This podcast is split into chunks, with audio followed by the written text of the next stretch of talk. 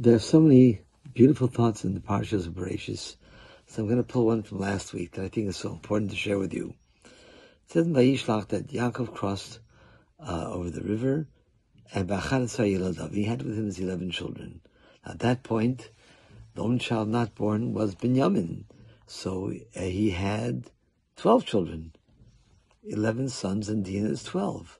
Why does Rashi bring down the Midrash Rabbah, which says eleven children? So the Midrash Rabbah says, Rashi quotes it, but not with all the words though. Uh, Rashi says, according to the Midrash Rabbah, that he had Dina hidden in a box. You've all heard this story. Uh, why? Because he didn't want Esav to see her. He was afraid if Esav saw her, he might want to marry her, and therefore he hid her. As the Gemara says, because of this, Lamas Mereu Chesed, because he withheld Chesed from his friend, because had he married her off to Esav, she might have turned him around. She might have brought him back. And that's why Yaakov, his anger was punished. Why Dina was punished with Shechem, we don't know.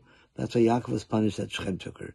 Since he didn't marry her off in a permissible way to Esav, she was taken by Shechem that terrible way. So, of course, the question begs to be asked. Yaakov was held to account because had he married Dina off to Esav, Shema, perhaps she could have turned him around. Perhaps. And what if Esav would have turned her around? Again, Esav is the classic con man, if not worse. There's reason to believe Esav would have had more influence on Dina than the other way around. So how can you hold Yaakov accountable on a perhaps? Tremendous question. Veltskash, the world asks this question. So the altar of Kelim, I believe, says the Teretz. He says a beautiful answer.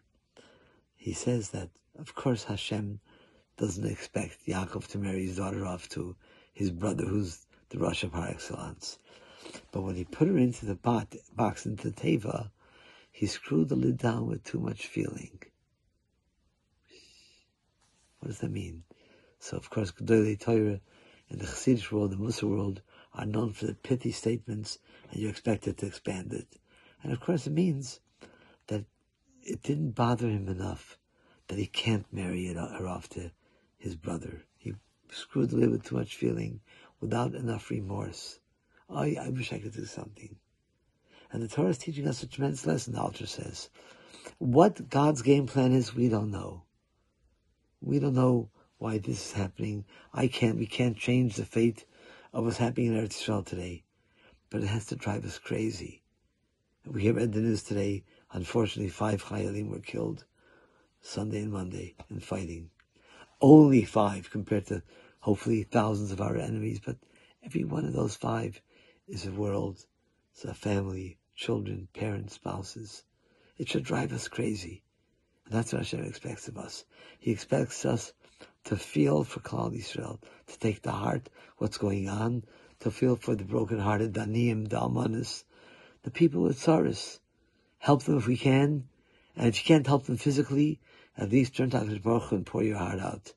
And it should drive, it should trouble us. Okay? Beautiful thought, I think. Thanks for listening.